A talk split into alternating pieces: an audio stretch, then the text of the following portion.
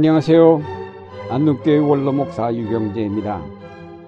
하나님이 처음 창조하신 세계는 하나님과 인간과 자연이 함께 조화를 이루며 살도록 만들어졌습니다. 창세기 1장에 하나님이 엿새 동안 세상을 만드시고 마지막에 인간을 만드신 후에 하나님이 그 지으신 모든 것을 보시니 보시기에 심히 좋았다고 하였습니다. 이 심이 좋았다는 세계는 바로 그것을 만드시고 또한 돌보시는 하나님과 하나님의 형상대로 지음을 받고 창조의 동역자로 자연을 다스리는 책임을 맡은 인간, 그리고 아름다운 자연이 함께 어우러지는 세계입니다.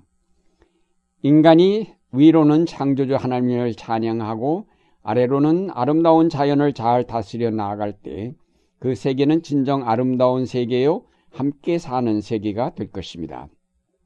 여기서 중요한 것은 창조주 하나님이 계실 때에 비로소 그 세계가 아름다운 것이지 하나님이 안 계신다면 그 세계는 결코 아름다울 수 없습니다.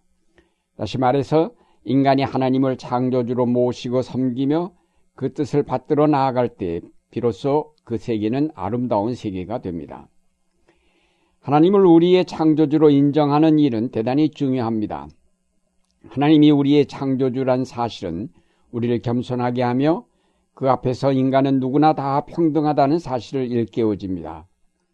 집안에 어른이 계실 때에 형제가 화목한 것처럼 하나님이 우리의 창조주로 계실 때에 인간은 서로 사랑할 수 있고 평등하게 지낼 수 있게 됩니다. 그런데 인간이 하나님을 창조주로 모시기를 거부했을 때부터 이 세계는 깨어지고 양극화 현상이 일어나게 되었습니다. 사람들이 창조주 하나님을 몰아내고 자기가 그 자리에 앉으려고 하면서부터 인간이 인간을 지배하는 역사가 시작되었습니다. 하나님은 결코 인간이 인간을 지배하도록 허락하시지 않았습니다. 다만 자연을 관리하게 하셨을 뿐입니다. 그런데 인간이 하나님의 자리에 앉고 보니 교만하게 되어 인간을 마구 지배하기 시작하였습니다. 서로가 서로를 지배하려다 보니 싸움이 일어나게 되었고 자연이 함께 사는 세계는 깨어질 수밖에 없었습니다. 결국 오늘날 이 세계의 모든 비극은 인간이 창조주 하나님을 모시지 못한 데서부터 비롯된 것입니다. 그러므로 오늘날의 모든 비극을 해결하는 길은 창조주 하나님을 다시 받들어 모시고 그분의 뜻을 따라 창조에 동역하는 길밖에 없습니다. 인간이 파괴한 이 세계를 하나님께서 다시 원래의 질서대로 회복하기로 작정하시고 하나님은 이스라엘 민족을 택하셔서 그 백성을 통하여 그가 원하시는 아름다운 사회를 이루려 하셨습니다. 하나님께서 이스라엘 자손들에게 주신 십계명을 보면 어떻게 사는 것이 가장 바람직한 것인가를 보여줍니다. 제1계명에서 제4계명까지는 창조주 하나님을 기억하여 받들어 모시도록 하는 조항들입니다. 제5계명부터는 인간 사회에 필요한 여러 조항들인데 부모를 공경하라든가 살인, 간음, 도적, 거짓 증거, 탐심들을 금하는 계명들입니다. 함께 사는 세계에서 기본적으로 지켜져야 할 덕목들입니다. 또 이스라엘은 야곱의 열두 형제에서 나온 민족입니다. 그러므로 이스라엘 민족은 서로를 형제라고 생각하게 되었습니다. 심지어는 노예에 대하여도 형제라 부르고 다른 한편으로는 왕에 대하여도 형제라 부릅니다. 이스라엘 자손들은 하나님 앞에서는 왕이나 노예나 할 것 없이 똑같은 형제라고 생각하였습니다. 노예라고 해서 함부로 그 인권을 무시해서는 안 될 이유가 여기에 있습니다. 그러므로 이스라엘 자손들에게는 모두가 함께 살아야 한다는 생각이 철저하게 각인되었습니다. 나만 잘 살면 된다는 생각은 이스라엘 자손들에게는 죄악이었습니다. 민족 전체가 살아야 나도 산다는 생각을 그들은 갖게 되었습니다.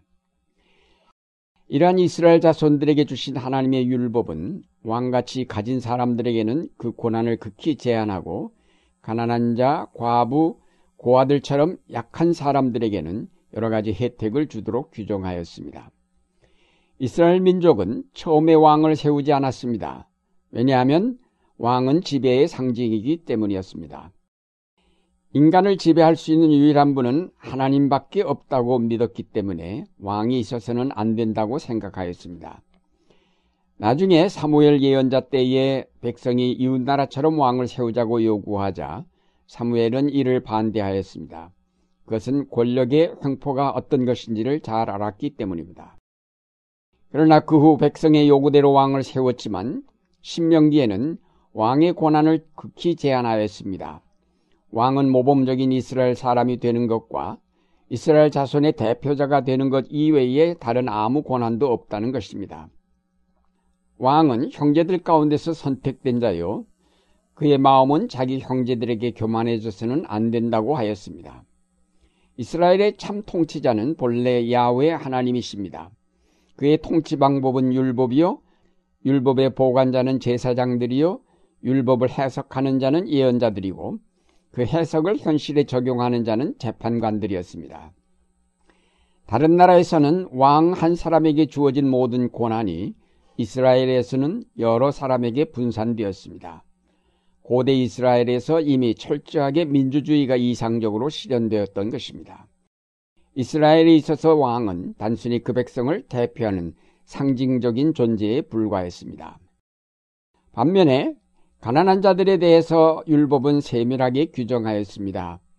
가난한 자와 과부와 고아를 위해서 곡식을 베일 때나 포도를 딸 때에 모조리 따지 말고 일부 남겨두도록 하였습니다.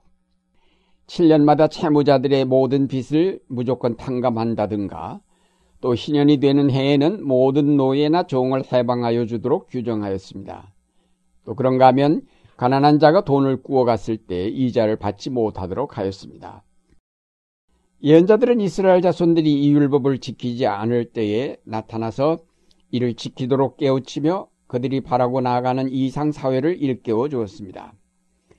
그들은 특히 왕을 신랄하게 비판하고 가진 자들에 대하여 그 불의를 지적하면서 사회 정의를 실현할 것을 촉구하였습니다. 그들의 메시지는 두 가지입니다. 하나는 하나님을 잊지 말고 사랑하라는 것이요. 다른 하나는 그가 주신 율법을 따라 공의를 행하라는 것이었습니다. 결국 이스라엘 역사를 통해서 나타나는 이상적인 사회는 창조주 하나님을 기억하고 그를 사랑하며 동시에 가난한 자와 눌린 자를 사랑하는 곳에 이루어진다고 할 수 있습니다. 신약 시대에 이르러 구약 성경에서 제시된 이상들이 예수 그리스도를 통해서 성취되었습니다. 예수 그리스도는 율법을 완성하려 오셨다고 하였습니다.